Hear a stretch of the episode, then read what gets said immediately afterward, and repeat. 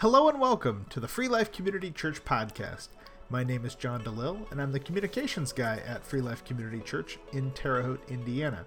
Each week, Senior Pastor Dan Willis brings a rich, detailed, and relevant message grounded in Scripture, which is recorded on Sunday mornings and made available for you right here.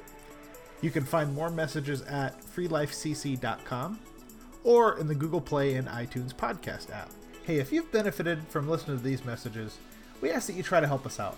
You can help us out in two different ways. First, you can give us a rating in the App Store that you use. Secondly, share this podcast with a family member, a friend, or a colleague. This really does help us to get these messages into the hands of the people who can really benefit from them.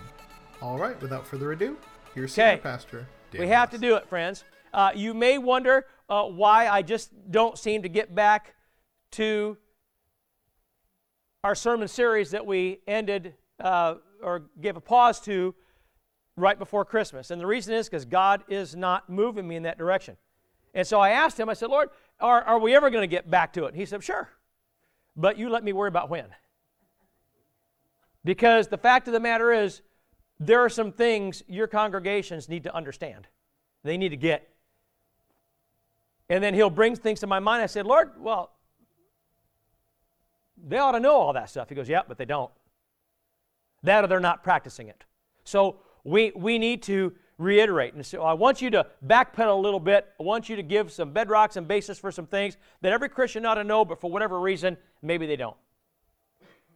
Because you cannot teach deep truth if they don't grasp and understand the beginnings. Hmm. And the Lord has kind of shown me that we're not retaining what we should.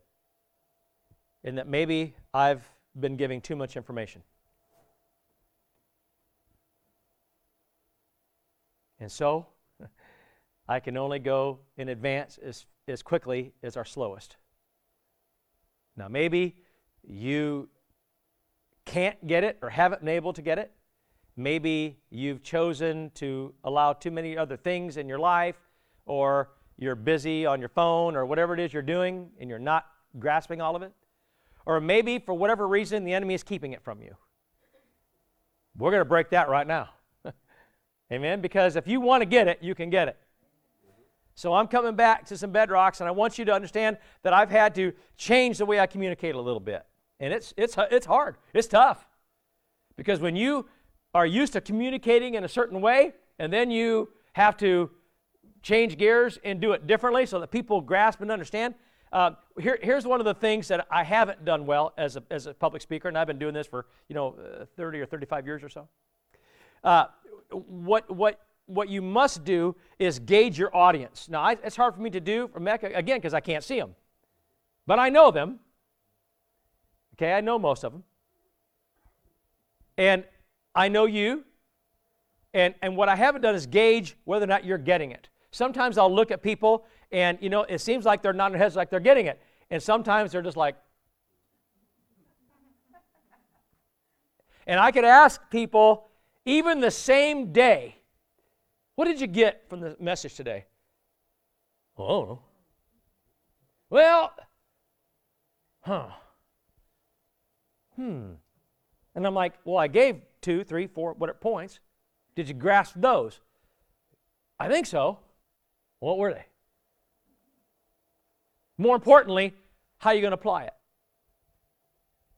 And this is what Bill Coker said to me a number of years ago. He said, You, you are teaching at a level that is difficult to do in, in, in any church today. In, in, to seminarians, sure, because they're going to be tested on it and they know it. But to a church, they're not going to be tested on it. They are, they just don't know they are. Not by you. The Holy Spirit's going to test them, and they're going to fail miserably. That's what he said to me. And he said, So rather than having a sermon on Sunday morning and another one on Sunday night, why don't you take that sermon from Sunday morning and break it down and, and teach it so that they get, and we did that for a little while. But I really think that Bible Story Cafe with Dr. D has been probably the best platform we've done in years. It seems to be working. And those of you who, enjoys BSC, yeah. And, and, and you can see who's going to it.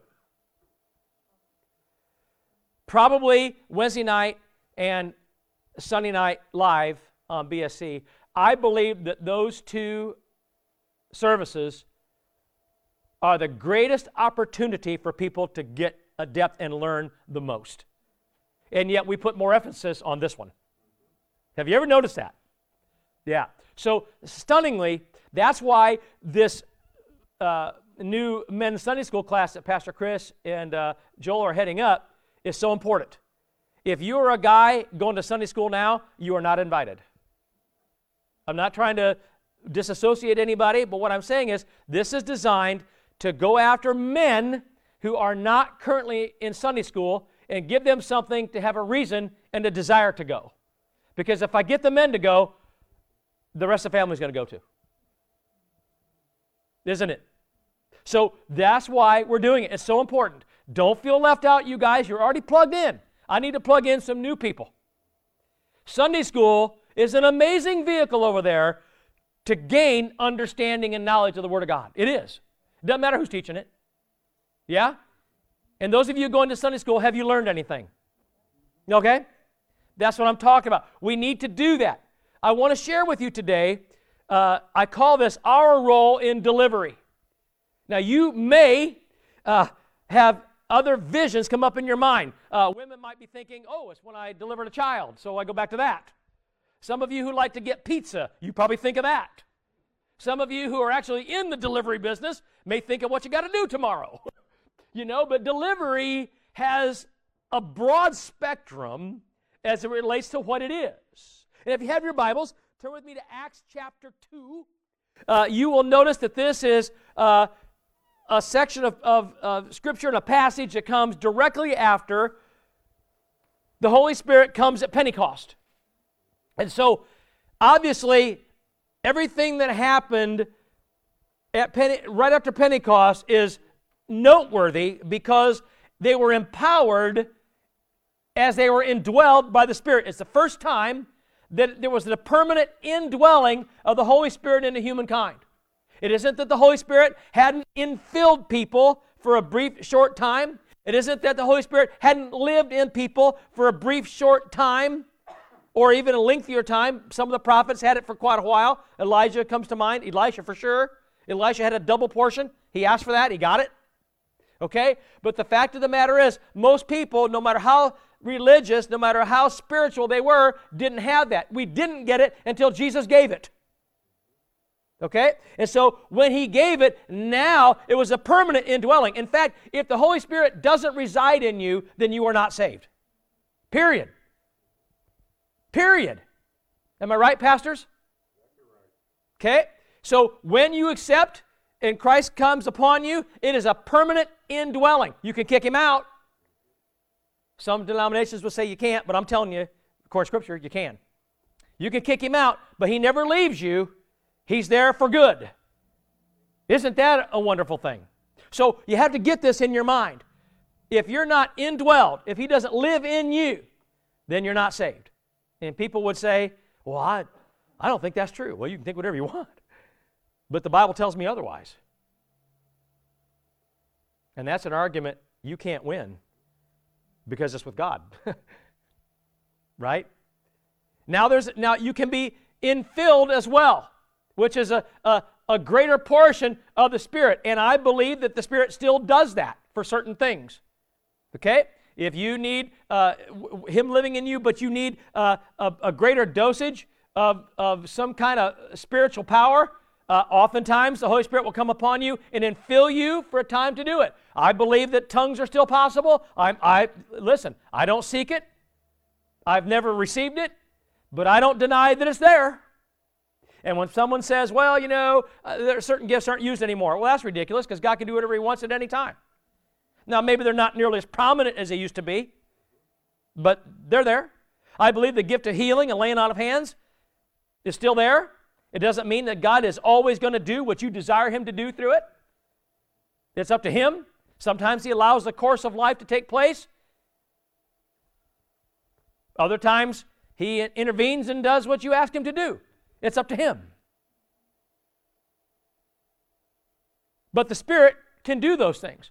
Sometimes you get a greater understanding, a, a, a way to either uh, uh, exposit something in Scripture or understand something in Scripture that you didn't before. It happens.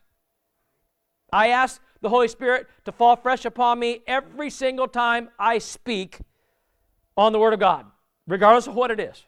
Whether it's for adults or even children, I do it. Why? Because I don't trust myself on my own right, right? Because we think through our feelings and our head knowledge too, too often. So you got to have the Holy Spirit to help you, and God will infill you as He's indwelling you to do those things. You understand that? Everybody gets that, right? Hello? Okay, we'll make sure. So, Acts 2, this is what Peter seems to be saying. And he, and he says a lot of things in this, but, but this is pretty amazing. And you can see the difference in Peter when he stands up from the guy that uh, denied the Christ just a few weeks prior. Okay? So scroll down in Acts 2 to, cha- to verse 22, and we'll look at 22, 23, and 24, and, and, and I want you to get the tail end of this. Look what he says. It says men of Israel, but it really, today, we should say people of Israel, because they're both genders there, yeah? So, people of Israel, listen to this. Jesus of Nazareth was a man accredited by God to you by miracles, wonders, and signs, which God did among you through him, as you yourselves know. In other words, they were eyewitnesses to it. Okay? He's saying, you can't deny it, you saw it, you know. Right? He says, this man, and because he has to say man here, because Jesus as God was not could not be handed over. Because he even told Pilate, were it not given you, you would have no power over me. That's, that's for sure. Okay? So, as a man, so Jesus allowed it. And in his humanness, they were able to do this. This man was handed over to you by God's own set purpose. In other words, God determined, ordained, and desired it. Okay? And not only that, the foreknowledge that God had. God knew it well before that it was going to happen. Okay? And you, with the help of wicked men, in other words, we've all done it. He's calling out Christians here, saying, even Christians put Christ on the cross. You did. We, we, we, we have. And the reason we have is because every one of us was a sinner. Every one of us needed to be saved. Every single one of us put Christ on the cross. And when we transgress against him, even now, the Bible says it's almost like you're putting him right back there again. You understand that? So all of us put him there, regardless of whether we were there with those wicked people or not. Amen? Our status put Christ on the cross. Does everybody grasp that? Okay? Look at this. He said, You put him to death, and you did it by nailing him to the cross. Yes, we did. It doesn't matter if we were there pounding or not. Our transgressions, our worldliness, our, here's, here's a word for you, our unsavedness, our lostness. You know, those aren't words, but you understand what I'm saying by that, okay? Being outside of Him. That's what put Him there. Because if, if we were saved or we weren't in a status of transgression, then He wouldn't have had to go there. Okay? So that's what happened. But then in 24, he says, But God raised him from the dead. Praise God, he did, yes? Raised him from the dead freeing him from the agony of death because it was impossible for death to keep its hold upon him. The killer thing for me here is that God decided he was going. God delivered him into the hands of humankind. Do you grasp that? God delivered the Son of God, the Christ, into the hands of humanity.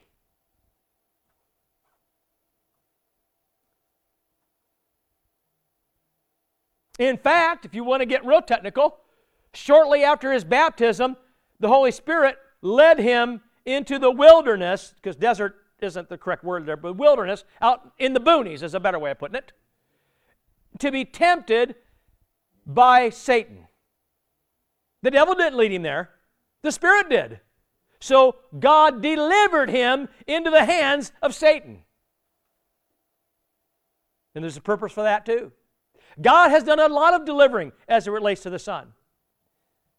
And because of the transgressions from you and me and those before us and those after us. All the sins of the world, past, present, and future, were piled upon him. And because of that, he, when he took that, there was a penalty to be paid, and God also delivered him into Hades. You understand that? It's not lost on you, is it? But he got out of there, didn't he? Because he has the keys to both kingdoms, yeah? The one below and the one above. Amen? So God delivered him and delivered him and delivered him so that he could deliver you and me.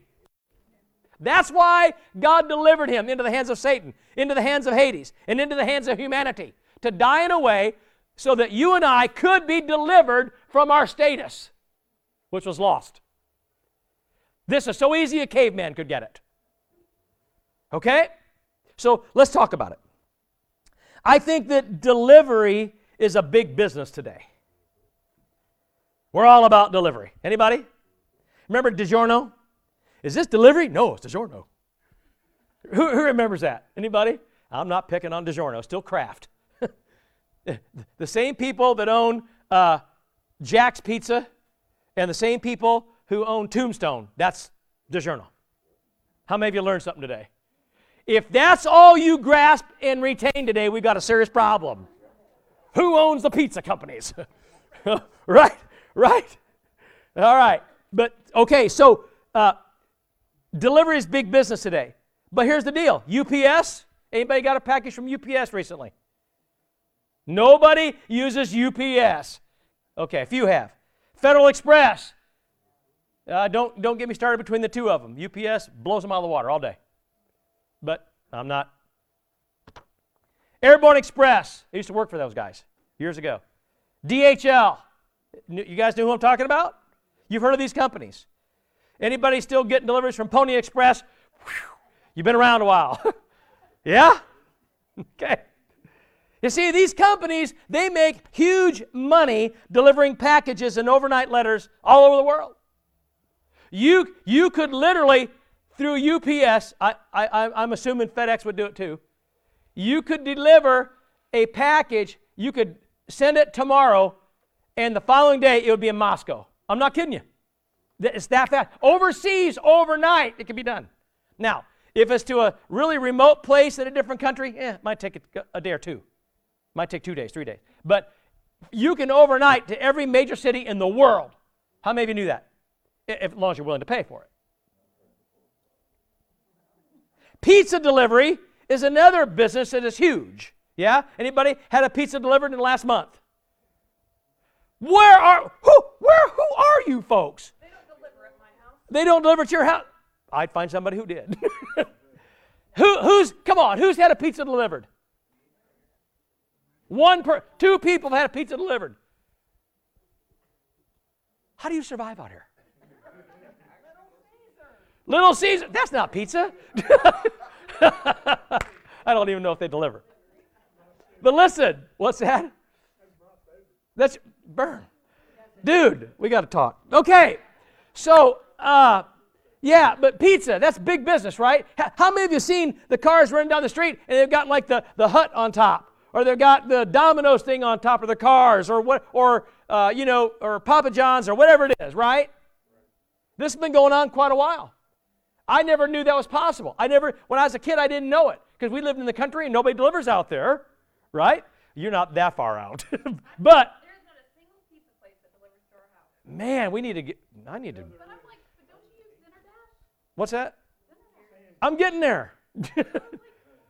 I'm getting there. Okay, but see, you, delivery is huge, man. When I got into the Marine Corps and I, uh, I went to, uh, got out of boot camp and went back to school back in uh, Camp Pendleton, um, and I, I, I was stunned. You could actually have a delivery driver bring you a pizza, you never to leave, onto the base, bring it to your where you lived. I'm like, what? It was Domino's. And they did it, and it was pretty darn good. I was surprised. They're not so good anymore, but they were good then. And the fact of the matter is, they're all trying to find a better way to make pizza, aren't they, Papa John's? Cheaper. I got news for you. You don't make any pizza better, cheaper. nope, no, right? The cheaper you go, the, the less it is, every time. But, th- but delivery is huge, and they make a lot of money on delivery because for convenience. Sir. Mecca wants to add, no one in Mecca can get pizza delivered. Well, tell them nobody up there except for one couple, probably, well, a couple, maybe two or three people live in Mecca. I don't know. But anyway, I believe if there's a big enough demand, somebody will deliver to you. And I got news for you. You don't have to use the delivery drivers from that organization. You could probably get an Uber driver to bring you a pizza. DoorDash, right? Isn't that what you're talking about? There's a gazillion of these places that will go to any restaurant you want. And COVID drove this huge. You could have something delivered from any restaurant, just about any of them. And, a, and, a, and an independent driver will pick it up and take it to your house, guaranteed. I think, Mandy, you could get it. Well, yeah, but you could probably get it. We're not talking about cost, you can get it. Delivery is huge, okay? And they've realized that they can increase their business threefold or more by simply offering delivery. And they aren't the only ones. Appliance and delivery or furniture stores are scurrying for the right to do business with consumers. You can even get this, friends. You can buy a car online and it will be delivered to your door. You never have to leave your house. Carvana. And it's a big tower uh, you, of glass, and you can see the cars in there. They've got one in, in Indianapolis. I literally tested it. Yes, I can buy a car from Carvana almost anywhere in the country. They will deliver it to Indianapolis, and then someone will deliver it to my house right here. Ne- sight unseen. Uh, but you've got everything on it the Carfax and everything. Stunned, aren't you? You can do it. And many people are even, off, even offering same day delivery in order to make their store the buyer's choice. Because you know what? Here's what I found. I've seen people again and again at Lowe's, Menards, whatever, talking to, or the appliance places, talking to these appliance people, this and that, or this, whatever. And here's what will happen. Yeah, yep, yep, you deliver it? Sure, yeah. Can we get it tomorrow? Oh, no way. Uh, how about how about in two days? No, we're too far out. They say, yeah, I'm not interested. And they'll walk, go somewhere. They'll go someplace so they can get it right away. T- taking all that time up to do the deal, and just because they couldn't get it delivered when they wanted, not interested. Do you know why Amazon is so fast? Business. They want they know that if, if you got a Prime account, okay, you can get it in two days. I'm, I'm, I'm telling you right now you can do it. It's that fast. Delivery, it's all about delivery for us. It's all about convenience. And again, the pandemic, everybody's doing curbside delivery or no contact door delivery. You can literally be in a hotel anywhere and order up food of any sort, either from that company or from an Uber driver or from DoorDash or whoever, and they will send you a text and say, Your food is here. And you open up the door, you never saw anybody, and there it is on the floor. That fast. I'm, I'm talking from experience. I'm telling you. You can do it. I've seen it. I've watched it in hotels. I've seen them come in and drop the food down. I'm like, yikes. And then you see who the bag is, and thank God I didn't know I could do that. And there it is. You know what, friends? You can get just about all of your groceries at any store delivered to your door. They will literally shop for you, package them up, and deliver them. Or you can go to their back door or whatever. Kroger's does it. Baesler's is now doing it. Now listen, if Baesler's is doing it, there's money in it. They wouldn't be doing it. Bob Baesler is an innovator. I'm telling you. Casey is even greater innovator. Those guys are smart. That's why they've made this this grocery store is a little bit more money than some of the other retailers. But you know what? You get what you pay for, and you pay for what you get. And these guys have good service. They got good product. And if you want something and they don't have it, they'll almost always bring it in for you, if it's even available. Listen, there's money in it. They, they want to draw customers. They want you to be, that's the go to place. But that's, delivery is everything. You know, we can even deliver people. We can even deliver people. It used to be that only taxi and bus city services were it, but now with Uber, well, gosh, You can get delivered anywhere, at just about any time, in almost every city or town in the United States. Now, we might think that much of this is a new concept to the universe, but I'm telling you right now, it's not. This idea of delivery and convenience is not brand spanking new. We think it is, and yes, COVID has enhanced it, but it's not new. Again, trying to think. Back in 1981, when I got my first delivered pizza, Domino's was doing it. So it's not new. Okay? But here's the other thing humans have always wanted things to be delivered, and I think God knew that. And in a sense, He too is in the delivery business. We just read that He was. Number one, the Father delivered the Son into the presence of humankind.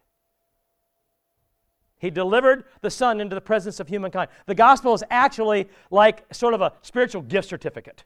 That's the, that's the best thing. I know that we don't really get gift certific- certificates anymore. We're usually doing these like the gift cards or whatever. Well, whatever. You, you understand my, what, I'm, what I'm talking about. And they usually have an expiration date. And you can only use it for certain things, right? And you can't cash in and get the cash back. It's for merchandise that's already, it's already been paid for. And what a gift certificate or a gift card is, is really a promissory note. You see, not from you, but from the retailer. The gift has already been paid for, and it's yours to claim and redeem. It's paid for by somebody else, and now, because it's already paid for, the retailer or whoever it's from, wherever it's purchased at, has to redeem it. It's, they've promised to deliver the goods to whoever presents the coupon or the card or whatever. You understand? Surely you get that.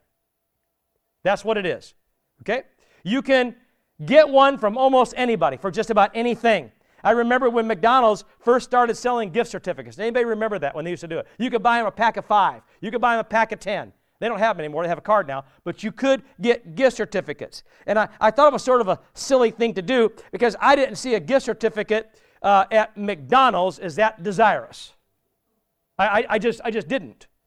But I'm telling you, McDonald's doesn't really cost that much. And for a few dollars, maybe even a little over a dollar from the dollar menu, which they do have, okay, you could get something to eat. One dollar would get you something with, with some tax.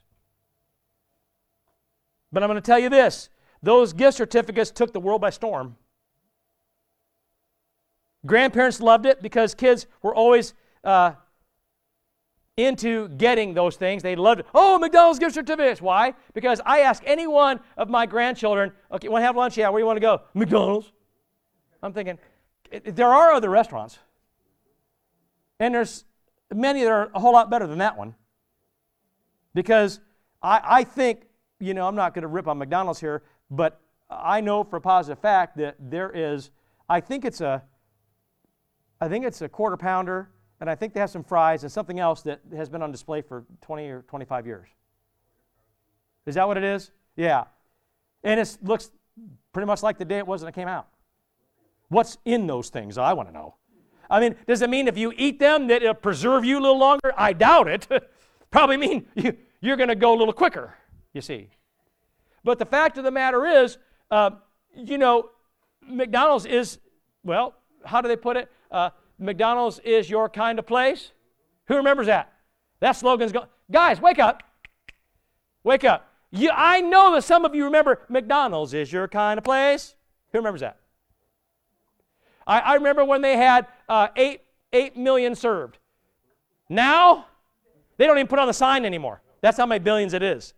Trillions. Okay? And they have become the restaurant of choice for every kid in America. Maybe even around the world. When I took a mission trip, took a group of pastors to teach at the um, at Catholic Ukrainian University, and I taught them. We, we taught them theology, a crash course in in theology, um, and all the things you need to be a, as a pastor for the Evangelical Church of Ukraine, fledgling church starting. When I took this group of eight pastors over there, and we taught them in school for two weeks. You guys, some of you were here then when I did that. For the first week, we had cabbage and tomatoes and maybe some chicken. And then we had cabbage and tomatoes and maybe some chicken for a whole week. pretty much in different ways. And when I went down with the mail truck to get online and make some reports and what have you, I found that in Kiev, in the middle of the circle, there was a, a literally a McDonald's there. And then I found that if I went down the street, the mill guy told me, "Hey, well, there's more American restaurants. You can go and go down uh, under, go down the steps underneath the street, and there's like a mall down there. And there was a Baskin Robbins in there, and I said, I know where those pastors are going. You should have seen them. From just a week, took them down there. They saw that McDonald's. They went, oh, they were buying and stuffing them in their pockets. And I had a picture of them sitting. We go, then I took them downstairs, and they, they Bas, Baskin Robbins, and they and they were some of them had two heads of stuff, and they were sitting uh, just after a week, and they were sitting along the edge of this thing up, and and it was getting kind of twilight, and here we are, no one's saying a word. They're just they're they're just in bliss, right? Over McDonald's and Baskin Robbins, and yet both, you have two or three you know, four, five McDonald's in town, two Baskin Robbins in town, and I, can't, I think it's one now. But either way, I mean, we don't get that excited, but you don't have it, you do. And, and, and here's the deal, friends. You know, gift certificates are cool because when you you don't have to pay for anything, you just go in and there it is, you get it, right? You get it. And you like it because you can basically uh, get more food or more expensive food that you wouldn't do if you were buying it yourself. But with a gift certificate, you didn't pay for it anyway. So, okay. I've seen kids do it time and again. They'll buy more than they really need to. And their parents will be like, or why you, why you get, save it for later. No, they want to know. And so many people wipe out the value of the gift certificate pretty quickly. But here's the deal the gospel promises salvation to those who want it. Did you know that? Now you probably think, what's this got to do with McDonald's or any other delivery? Well, I'm getting there. Now, I think there's a few problems with it. Many people struggle to take anything from, every, from anyone that they didn't pay for in some way. Have you noticed that? Many people struggle to accept anything from anyone for which they didn't pay or they feel like they didn't give something for it. Now, think about that. If you receive a gift at Christmas from someone that you didn't reciprocate with a gift to, it makes you uncomfortable. And the first thing you do is you want to run out and buy them something so you feel more comfortable in receiving their gift. Now, t- now who, tell me you, who doesn't do that? In this group, you probably all do. In the group over there, they don't care. You do. You care. And those of you at Mecca and online, I don't know where you're at. I'm guessing you care. But the fact of the matter is, that's, that's how we operate. It's the same with cards. How many of you have, have received, you know, you didn't send a Christmas card to somebody, but you got one from them in the mail, and you're like, do, do I have enough days before Christmas to get one out to them? And you run off and you buy more cards to send them out to them. I stopped doing that a long time ago. You send me a card, I'm probably not going to reciprocate. I just, I just, I just don't, I don't do Christmas cards. I like getting them. I'm sure you do too, but I'm, I'm not going to send them. If my wife sends them, great. That's just me. But, but, but see, but this is what we do though. We're, we're worried about getting something to somebody because they sent one to us. I've seen it a gazillion times. Just like people won't necessarily uh, stay at a pitch in dinner if we have it here unless they knew about it and brought something to it. They won't stay. And they'll make excuse after excuse that's uh, complete, for lack of a better term, a big lie. They'll make an excuse, well, I got this, or oh, I got that, when they just are embarrassed that they don't have something. As much food as we make at either one of our facilities, you don't need to worry about that. Very seldom is the day we don't have enough food. But that's how people think. And still others don't mind getting things at no cost, but they find it hard to believe that it really is free and at no cost to them. Because the old saying is if it seems too good to be true, it likely is. Yeah. And still others love the idea of free or no cost, and so they will take advantage of it whenever they can. I'll bet you know somebody like that. In fact, they typically expect things to be given to them at no cost. Good night. We got a generation of people growing up now that thinks that they should never have to pay for their college, that we ought to do it. No, because we know you're going to screw around there and not learn anyway. A lot of them will. I've known kids that got these big student loans. They didn't use it in school. They bought cars and stuff like that with it. Because it's low interest. Yeah, I know. But you still got to pay it back. I remember one time, uh, my kids, we were all in the minivan. Jessica probably remembers this. Frank might too. We were out running around, and the kids were hungry, and I didn't have any cash on me. It was one of those times when it was, you know, lean, and we had a lot of those when I was younger. Um, and so they said, hey, can we go to, I think it was McDonald's or someplace. And I said, no, we don't have the money. Oh, write a check. That's what they said, write a check. Do you not understand that you just can't keep writing checks? Many people over in the federal prison have learned the hard way you just can't write a check for something that you don't have the money for. Check deception is a felony over a certain amount. It is, it is. But to a kid, they don't understand that. They just think the money's always there. Hmm. And some folks don't seem to care what the cost was to the one who gave whatever they received. And they usually don't think about nor care what obligation they may have from accepting it. In fact, they think there isn't one. Tell me we don't have a generation of people that thinks that today. Friends, why so much time on this portion? Because Jesus was sent to live among humans. We have to grasp this. You're going to be stunned at the similarity in, the, in a correlation between our society, our thinking, and what he did. He was sent by the Father, amen? John 3.16 tells us that the, the Father did it, yes? If you didn't know anything else, you learned that today. The Father sent the Son amongst humankind, didn't he? The Bible tells us it was the Father's will for the Son to come to God's created humanity. And the Father had to send the Son because there was no longer any sacrifice on the face of the planet that would adequately pay the penalty for human sin and disobedience. There was no, no animal sacrifice, no sacrifice on the face of the planet. One brilliant theologian once said that the sin of humankind had gotten so great that had God continued in the Old Testament way, there would be no animals left on the earth. They couldn't procreate fast enough. I haven't done the math on that, but I wonder how accurate that is. Probably pretty accurate. You think about it.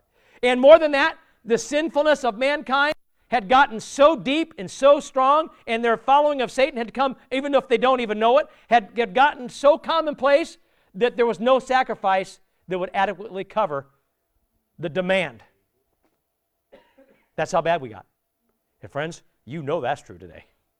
Because there's nothing off limits anymore. Watch television. Watch television, that's all you need to know.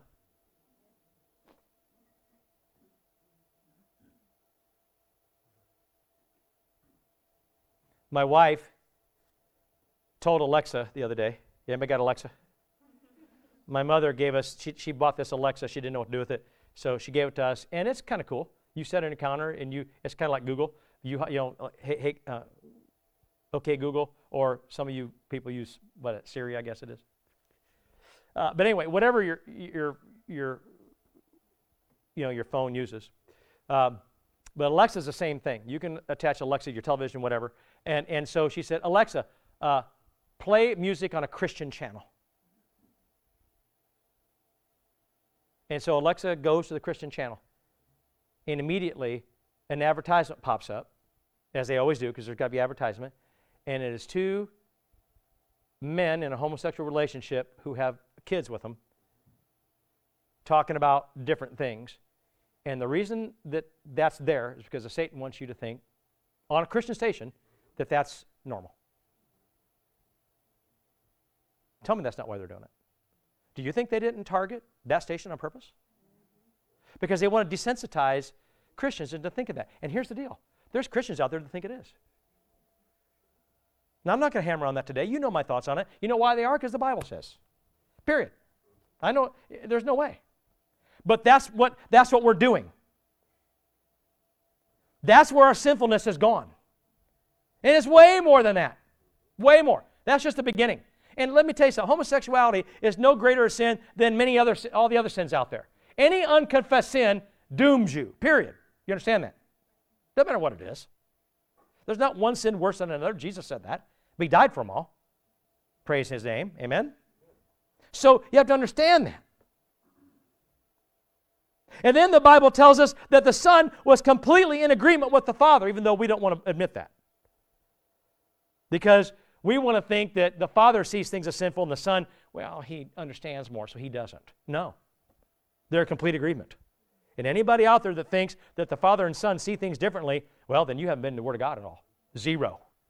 Because Jesus himself said that I and the Father are completely in agreement. Our spirits completely are in agreement. Why? Because the Holy Spirit, which is part of the Trinity, keeps them that way. Yeah? Is the Father Spirit in the Son? Yes. And then the Son put it in us? Yes. So where should we be? In complete agreement with the Father and the Son. Shouldn't we? And if we're not, something's wrong with our spirituality, isn't it? It's real simple.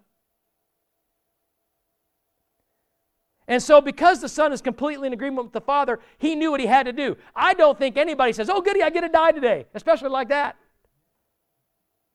In fact, the Bible indicates to me he didn't really want to in his humanness as much as his godliness did. Do you understand that? For he loved us that much. And so he knew what he had to do, and it, that was to pay the ultimate penalty for all the humans that he loved. He realized that if he didn't do it, that none of us would have any hope whatsoever of escaping eternal death. None of us. Do you, do you grasp that? Nobody out there without the Son is good enough, no matter how good you think you are, to get to heaven, to spend eternity with the Father. You can't do it without the Son. I don't care if you think you've never sinned in your life. You can't do it. You can't do it. Say it with me. I can't do it. I can't do it. Nobody can do it. They can't. So, in order to fulfill the requirements of justification and the penalty, the Father sent the Son to be born of a human mother, to live a brief life on this earth, and then to die, my friends, for the humans he came to live with. He was delivered, and there's that word, he was delivered among the lost creation that he in turn came to save. Why am I telling you this? Because I don't think everybody gets it. He left his heavenly kingdom, took a lowly position on this earth, which it is, much lower than in heaven, yes. The Bible says a little lower. It says that humans were created a little lower than the angels. We are. But when we get the new heavenly body, we'll be above them, yes? Okay, that's something you need to know if you didn't. And he did this because the Father desired it. The Father is the one who wanted to save you. Even more so than the humanity of the Son. Do you understand that? It was the Father that wanted you saved. And the Son agreed with it in both positions in his godliness and in his humanness, which is why he did it. And when Jesus does this, he did it because he shared the Father's love for human creation. He was delivered into our realm of sin because this was a cesspool to him. You might not think where you live is a cesspool. The further I get in age, the longer I get, I see it more as a cesspool. Anybody? The deeper my spirituality, I see it for what it really is. Anybody? Just like Jesus, my kingdom is not of this world. This is not my home. It's where I live for now, but it's not where I'm going to live forever. Anybody? This is temporary. Okay? He was delivered into this realm of sin, into this realm of deceit, into this realm of disobedience, and into, I dare say, this realm of absolute self centeredness. That's where he was delivered. There's no self centeredness in him. He came to save you and me. No self centeredness there. But for us, we're self centered. And it, it's a place he didn't deserve to go, but he willingly, willingly accepted to go there. And I'm going to tell you something, friends. I remember the day that I came down here the very first time with my van full of kids. We drove in here from South Bend, pulled up out here in front, walked to the front door. Gary Larmer stood outside. He says, We have been waiting for you. I'm so glad you're here. And I hadn't decided I was coming here. And I had to make a decision. I looked at this building. I looked at the people in it. I looked at the community. I looked around. And to tell you the truth, I wasn't sure I wanted to go here. For a variety of reasons. Because it wasn't what I came from. Now, before you judge me on that, let me tell you something. As humans, we all do that in some manner or way. Every single one of us does that. Every single one of us. let me tell you something. If anybody had a right to do that, it was Jesus, but he didn't. He looked, he, he, he looked at what we are and what we were, and he, uh, and, and he decided, I'm going. It wasn't that easy of a decision for me because I'm human. I'm grateful that I did. I'm grateful that the Lord said, I want you to go there. But I also knew that in my humanness, I could say, Well, God, I don't, I don't know that you're really telling me that. I know that because you're doing it. I know that because you're going to continue to do it. Why? Because in our humanness, we want to make the decisions and we'll justify it in any way, even saying that God's not leading us that way. Tell me you won't. Tell me you haven't. I know you will. But Jesus didn't. He didn't deserve to be here, but he came anyway. He was obedient to the delivery that was expected of him. He had a delivery to make too. And so he was delivered by the Father and by the Spirit so that he could make the delivery of us back to the Father. Which is my second point. The Son delivers unbelievers into the presence of the Father. And that's a rough place to go when you're, when you're an unbeliever because you feel inadequate. Ask Isaiah, he'll tell you. When he saw the Lord high and lifted up, and whatever status he saw, what did he say? Oh, woe is me. I am undone. I am, a, I am a man of unclean lips. That's what he said. And Isaiah was about the best the world had to offer at that point. so how, how bad was the world, you know? Right? Anybody wonder that sometimes? Stay with me, kids. Come on. Yeah? You see, this, this whole concept is based upon ancient customs ordained by God.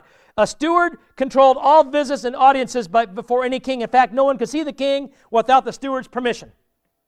In fact, Queen Esther herself took a massive risk by approaching King Xerxes. You remember that story?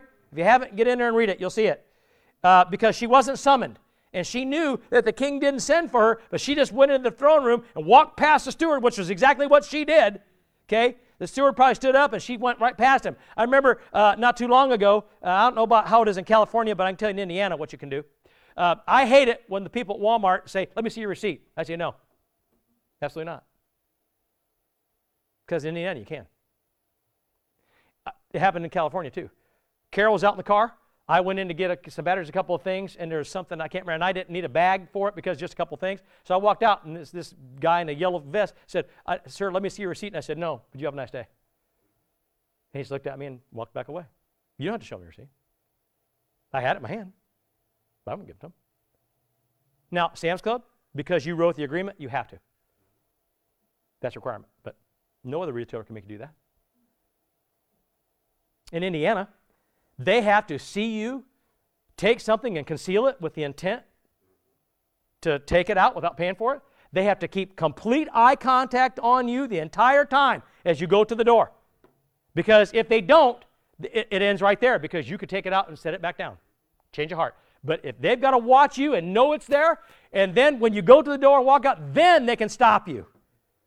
But not until. Because otherwise, that's accusing you of theft. And you know what? That could get him into a lot of trouble. So in Indiana, you don't have to show them anything. Now, I just don't like it that they do it. Anyway, because it makes me think like I, did, I didn't do anything wrong. I'll never steal something. But that's, you know, anyway. So, and the reason I say that is because, you know, she could have had this massive penalty. She didn't have a receipt. She didn't have a summons. She didn't have a pass. She had nothing. She walked in there And it could have been, oh, I'm not in the mood today. You're done. See ya. It'd have been that quickly. And, and thankfully, uh, he didn't do that.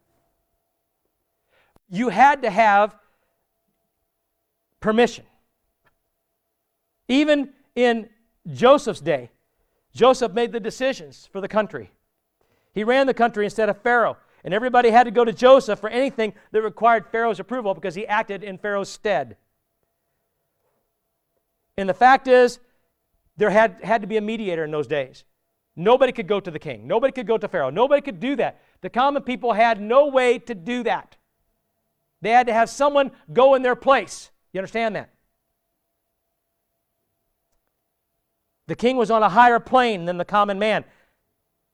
And this is an ancient truth that has still not changed until Christ. Now we can enter the throne room, but we can only do it through Christ. Understand that? In, in Jesus' day and before that, only the high priest could go in, into the Holy of Holies in God's presence. And that only once a year. And they tied a rope on him, or uh, is that what they call a, uh, it was actually a piece of leather. They would tie it on him. So if he, in case he went in there and died in there, they could drag it back out, you know.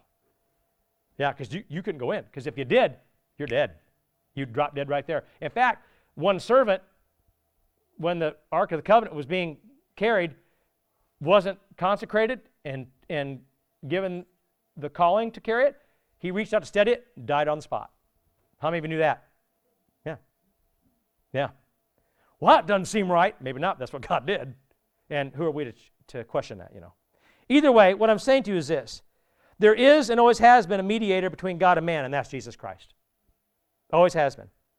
It isn't the Virgin Mary, and some people want to think that.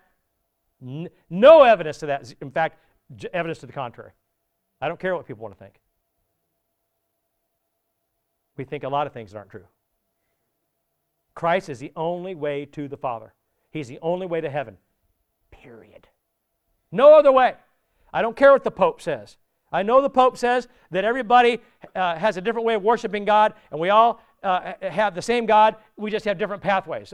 no, no such way. I, will take that. I'll take that argument with him all day long. I'll sit down next to him telling me that's not true. Because I'm going to do this here. Pick any passage of scripture you want, bud. Show me. You can't do it. Not in your Bible, not in mine, not in anybody's. Because it isn't there. You know why? Because there's only one way to the, to, to the Father, and that's through one way to the Father. That's through Jesus Christ. Only Him. Yeah? That's the only way. When sin entered into the world by the first disobedient choice of Adam and Eve, a barrier was automatically placed, placed between God and His human creation. Did you know that? And, and the devil said, Now they're mine. And, and we are until the Lord rips us away from Him. Yeah? None of us are worthy to come into the Father's presence unless blood was spilled on your behalf in death to pay the penalty for that disobedience and then justify you back to the Father. None of you.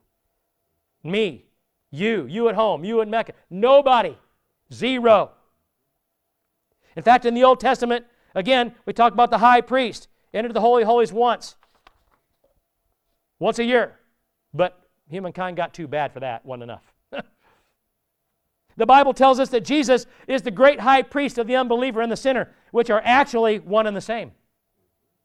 The unbeliever and the, and the sinner are one and the same. Did you know that? Because the idea is if you're a believer, you ought not be a sinner anymore. There's a concept. Anybody with me here? You see, all unbelievers are sinners, period. They may not think they are. You might have some pretty good people out there that aren't saved. They're still sinners. You, you do know that, right? Yes, that infant that just got born this second is a sinner. Period. Does the Bible say that? Mm-hmm. Yes, it does. And I know there's some out there, they haven't done anything yet. They were born. They were born. They were born from the seed of a man and a woman in humanity who also passed their sin to that person. Do you understand that? Are they accountable to the sins of their parents? No. They're accountable for sin. To be justified, they have to accept Jesus Christ. They have to be saved when they reach the age of reason. They have to make that choice. And yes, they have to be baptized. I don't care if they're baptized an infant or not. That's up to them. their parents want to do that. As long as they accept that baptism when they get saved. If not, do it again. And I know people that do. But you shouldn't get baptized every time you've sinned. In fact, that's what Jesus told Peter. Hey, hey, listen. I don't need to keep baptizing you over and over again, man. I'm looking for what's in here. Yeah? You see, Christ deals with our status in behalf to the Father because none of us can go to the Father without the Son. He's earned that right and privilege when he lived this sinless life and then died in our place to fulfill the blood requirement. He took upon himself every sin from every human from the beginning of time in order to achieve the glorious and amazing restoration of humankind to the Father's kingdom. He delivers us, there's that word again. Jesus delivers us into the presence of the Father, just as he was delivered into our midst. He delivers us into the presence of the Father, because without him, we could never be in the Father's presence. Never. Not even in eternity could we. And we could never approach the Father without him, but now we can approach the throne at any time because of him.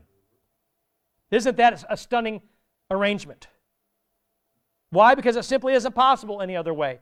It's sort of like the common person trying to see the king. It wouldn't happen. When was the last time any of us thought we could just stroll up to the White House, knock on the door, and expect to have an audience with the president? Uh, you're going to be on the ground pretty quick, as somebody just found out here not too long ago. Jumped the gate, ran, got to the front door of the White House. didn't, didn't get much further than that, but he did it. Wouldn't it be great if you could do it? Yeah, but it, it doesn't happen. But with God, it does. You think the White House is a high and mighty place? Wait till you see heaven. Are you following me here? We're, we're not even talking on the same scale here. We put the White House and the Kremlin and all these places as these high and mighty places, and God says, they're only there because I allowed it. God is so much, God is out, out of this world higher than that. You get that? Out of this world. And Jesus has made the way for us to go into the Father's throne room. For God is the highest power, He's the highest authority, He's the highest being in the entire universe. And that universe is pretty big. We don't even know how big it is. None of us knows. We're, we, we're not that astute. We're certainly not that advanced. But we put more stock in our science than we do Him. What a joke. God just, I think, just shakes his head. Did you know that God outranks every government, every king, every dictator, every ruler, and yes, every president? Every one of them. No matter how prestigious or powerful they think they are. And we have been given total access to God because the Son delivered for you and me. And now, through that, He actually delivers us into the Father's presence. He delivered for us so that we could be delivered to Him. It's more sacred and more unbelievable than most of us actually realize, my friends. And I think we sort of take advantage of this amazing gift and we take it for granted sometimes. Lastly, the church now, because of what Christ did for us, delivers the lost into the presence of Christ. That's our role. That's the mission of the church. Now, I'm not sure the church actually understands this mission because we failed at it so miserably, and I have to believe that Christians don't really understand. But our mission is simply and completely to introduce the lost to the Savior. That's, that's our mission. And I think we believe that the mission of the church and Christians is more so along the realm of self fulfillment. That's what I think we believe it is, because that's what I see. It seems we make every decision in the church and about the church to do exactly that, to self fulfill. We even choose a church that suits us, where we're comfortable and where we want to stay comfortable. Don't tell me we don't. I can promise you. Because I've asked people from other churches, why do you attend there? Don't they tell me? Well, so and so's there, and I like the music, and okay, good for you. That's not the reason you're in church. It's not. Do I think that our worship can always be better? You bet I do. I think we need to put our best foot forward. things of God is terribly lacking. You know why? Because we don't want to learn. We want to look at pictures and videos instead of learning the depth of what's there. Well, the Bible can be put into some type of picture form and video, I guess, but friends, unless you read it, you're, you're not going to get there. You're just not. So suck it up and do it. And if you don't understand, come and ask. There's not a pastor in here. Pastor, stand up. Pastor Chris, Pastor Bob, uh, Pastor Jonathan, uh, uh, Pastor um, Neva. Stand up. You're a pastor. Stand up. Look at him. Look at him. There's not a one of these people that wouldn't sit down with you and try to explain something to the best of their understanding. And if they couldn't get it or didn't know, they would find somebody. Wouldn't you? Because that's the role that they're in. Go ahead. Thank you. You- it's on you. You got to do it. Friends, I know that none of you really wants to hear this, but I have to admit that this is what I see. And it isn't just here at FLCC.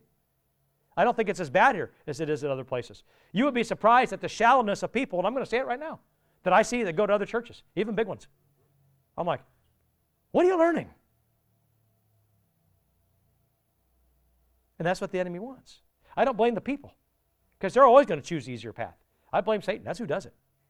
He wants that. I can't really blame the pastor because the pastor may or may not be giving the meat and potatoes that ought to be there. But, that, but it's not my call whether they do or don't. That's between them and God. I hope they are. I know some don't. I know some are teaching falsely. I can tell you they are. I'm not going to, but I can. But here's the thing, friends. You have responsibility, according to Scripture, to find out what's true and what's not and listen to that only. It's called discernment. The Bible calls you to discernment, not to go what makes you feel comfortable.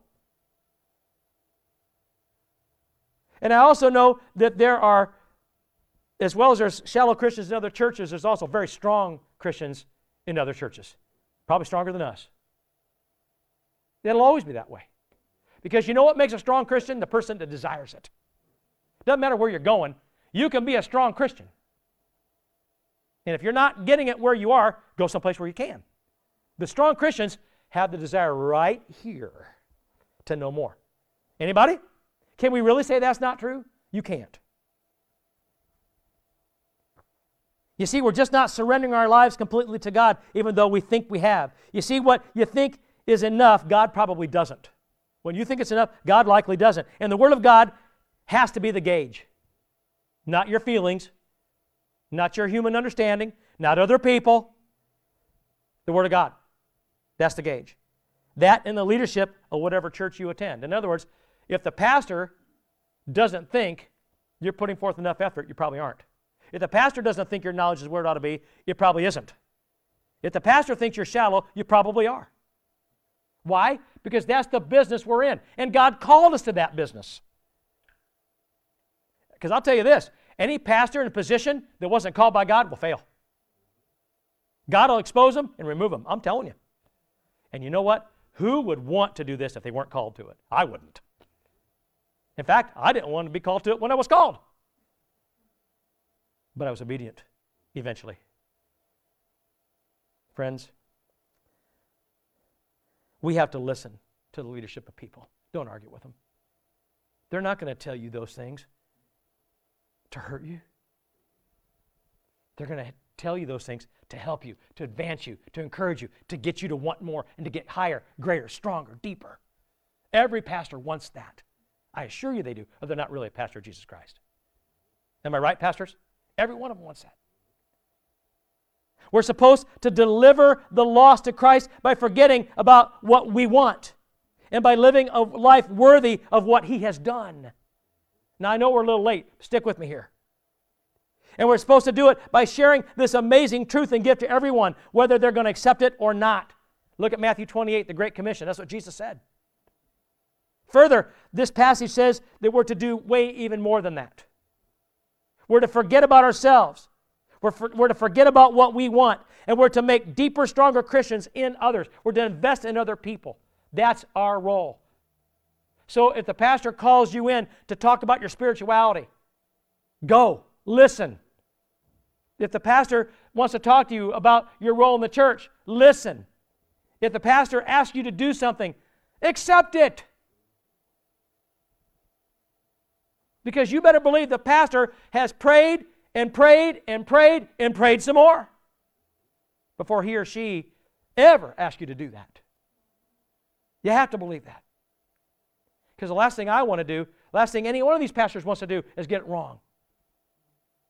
And my church board knows, guaranteed fact, we may have positions available, positions that need to be filled on the board or otherwise, but if there's no one qualified, I will not fill it. I won't fill it. I don't need a warm body. I need the one that's called to that. And if I ask you to do it, you better believe I prayed about it, not to fill a hole. I like to think every pastor works that way. We're supposed to do this, my friends, no matter the cost to ourselves, no matter how much time it may take. God demanded, Christ demanded, we make disciples of all people. Notice I said we're to make disciples, not friends. If they become a friend, that's great, but we're to make disciples.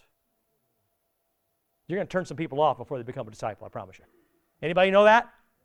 Okay? You're not just supposed to lead people to Christ, you have to also invest in them and make disciples out of them. That means it's going to take some time from you. It's going to take a little bit of your talent, a little bit of your resource. Now, the only issue we need to understand is that as difficult for the lost as it is to be saved, we have to do it. It is very difficult for the lost to be saved. You have to know that. How do I know? Well, there's several reasons, first of all. One, the Bible says that oh, the righteous can barely get saved. That's what it says. 1 Peter 4.18, Peter says it's, it's, it's, it's the, the, righteous barely get saved. It's, it's that difficult. What it means by that is it's very difficult to get saved and stay there because people don't want to be righteous. We just don't. More than that, did you know that people today are self-centered and self-righteous? Self-centered means that, you know, you know what that means, but self-righteous means that you think how you are is just fine. That's self-righteousness. You think that righteousness depends on what you think. If you think you're good, then you are. And you'll look for people that you know will agree with you to tell you that. That's what you'll do. Do you know that people don't believe it's necessary for them to get saved? That they have all sorts of reasons why they don't need to be saved? They actually believe other reasons and excuses. And thirdly, the church doesn't seem to realize how imperative it is to save the lost. I think that. Again, we're rather self centered and more worried about our needs and what we want rather than just becoming a better Christian so that we can be a better servant. Because you can't be a very good servant if you're not first a pretty strong Christian. Because your servanthood will be lacking, if there at all. And you'll be worried about how it's going to go or how comfortable you're going to be or what you're going to get out of it. According to Jesus, nothing. You shouldn't worry about any of it. Just be a servant. Doesn't matter what you're going to get out of it. You may get nothing other than eternity.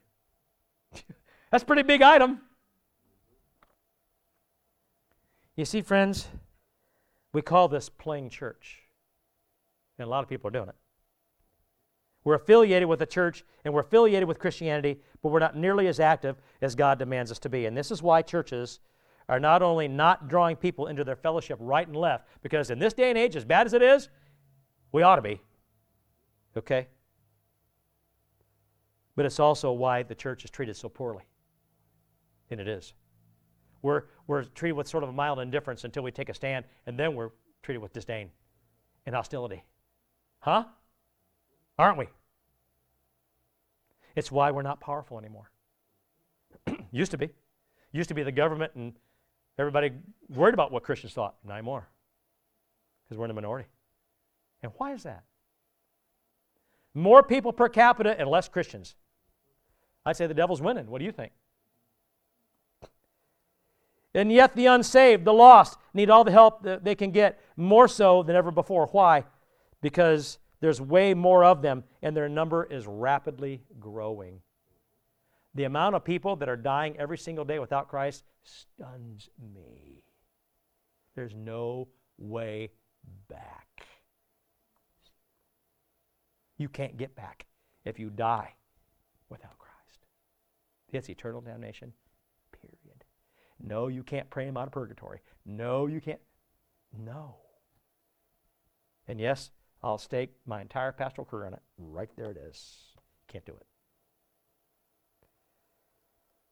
So, friends, regardless of what you've always believed, regardless of what you want to believe, this is why the church is in the world to deliver people into the presence of Christ. That's the only real task we have. God's not so concerned of how you do it. That's why there's so many different flavors. As long as you do. As long as you do. This is why Jesus founded it. It's why he established it. And it's why he gave us the plan to maintain his presence and grow it. And if you're not doing it, close the door. Close the doors, shut down, go do something else. If you won't or don't want to deliver unbelievers into the presence of Christ, then stop church because you're playing church. It ain't about you. Rick Warren's the first one to be brave enough to say it. It ain't about you. I don't think God necessarily cares if you like the worship. I don't think God necessarily cares if you like the pastor. I don't think God necessarily cares if you like anything about your church. As long as you're going there learning about Him and delivering people into the presence of Christ. If you're doing that, now, now, now we can talk about other things. Because that's the reason we're here. This is also why the Son came to, the, to this world. It's precisely why the Father sent him. You see, our God is in the delivery business. Are you ready? Are you ready for this? Our Father is in the delivery business. If any part of the inner workings of the family business breaks down, the precious goods that we are trying to deliver may never be delivered on time. And if they're not delivered on time, somebody pays eternally. Somebody pays eternally. And it's pretty, pretty obvious, my friends, that's disastrous. So, we're in the family business. Did you know that? Whether you want to be or not. The question is, why wouldn't you want to be? Are we doing our best, giving our best to advance the family business? Or are we really just dropping the ball because we're too busy looking at self here? There's an awful lot of self in the lives of Christians that shouldn't be there. Yes, the choice is yours. God knows that. But if you follow His choice, you'll understand how important it is because the situation is critical. As our worship team comes, stand with me today.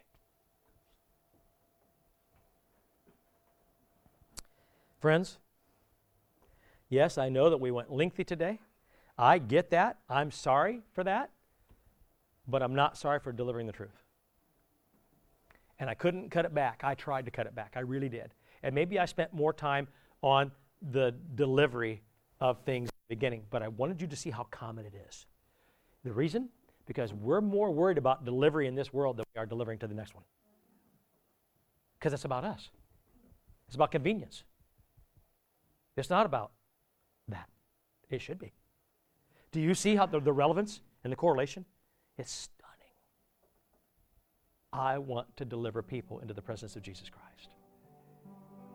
I want to deliver people into the presence of Jesus Christ. You have to say that every day. You have to believe that. You have to write it on your heart. You have to know it. More than that, you gotta, you gotta, you gotta exude it. You gotta suck it up and and and, and let it just permeate everything that you are. Because that's what he did. Jesus would have done anything to deliver people into the presence of the Father, and he did. He gave his life for it. Where are you? What are you willing to do? So when Mandy comes to you and says, I really need you to be in a small group, because it's on her heart. I chose her because I knew it would be on her heart. And she's going to get discouraged because a lot of people aren't flocking to be in a small group. I know that. Katie has a desire to help people worship, and she uses her talent to do it. And when people don't participate in worship, she's going to get discouraged. Jessica is one of the most godly women I've ever known in my life, and she didn't want me to say that. She has a desire for people to come into the presence of the Father. That's who she is. Her husband's the same way. He does it in everything he does. And I'm not trying to build people up. I'm, I'm just telling you that certain people get it, and when they do, man, there's no taking them anywhere else. That's where they're going to go. And they know that the discouraging day comes, but joy comes in the morning. And when you say, I don't have time for a small group, shame on you. When you say, I don't want to go to church, shame on you. I don't have time for a Bible study, shame on you. I do too much in a week, I can't come on Sunday night, shame on you. Shame on you. You will never have this massive desire to deliver people into the presence of the Christ if you don't work on your spirituality. And you will never work on your spirituality when you're working on everything else outside of it. That's a fact. And I don't care how busy you are, I doubt any of you is as busy as me. I really do. I'm not, I'm not trying to, I'm just saying I can do it and so can you. I had to make a decision though. I had to make the decision. Every one of us does. I know how busy he is. I know how busy he is. I know how busy he is. I know how busy that one is. I know how busy. But they've made a decision. And that's what you have to do. Make a decision that's important to deliver people into the presence of Christ. Grow this church. Do what is necessary. Fulfill the vision that God gave me the first day I walked in the front door that this was going to be an insanely powerful church. That's why I'm still here. Because the day that's not going to happen is the day I'm gone, I promise you. That's because uh, uh, uh, that's not fulfilling what God has. Can we do it together? Well, I'll tell you what, if, if I was in your place and the pastor said that, I, I, you, you, wild horses wouldn't keep me from here. You wouldn't. Why? Because I know what it's going to take. It, it starts with us right here. Let's worship. Thanks for listening to the Free Life Community Church podcast. For more great biblically sound teaching, visit freelifecc.com.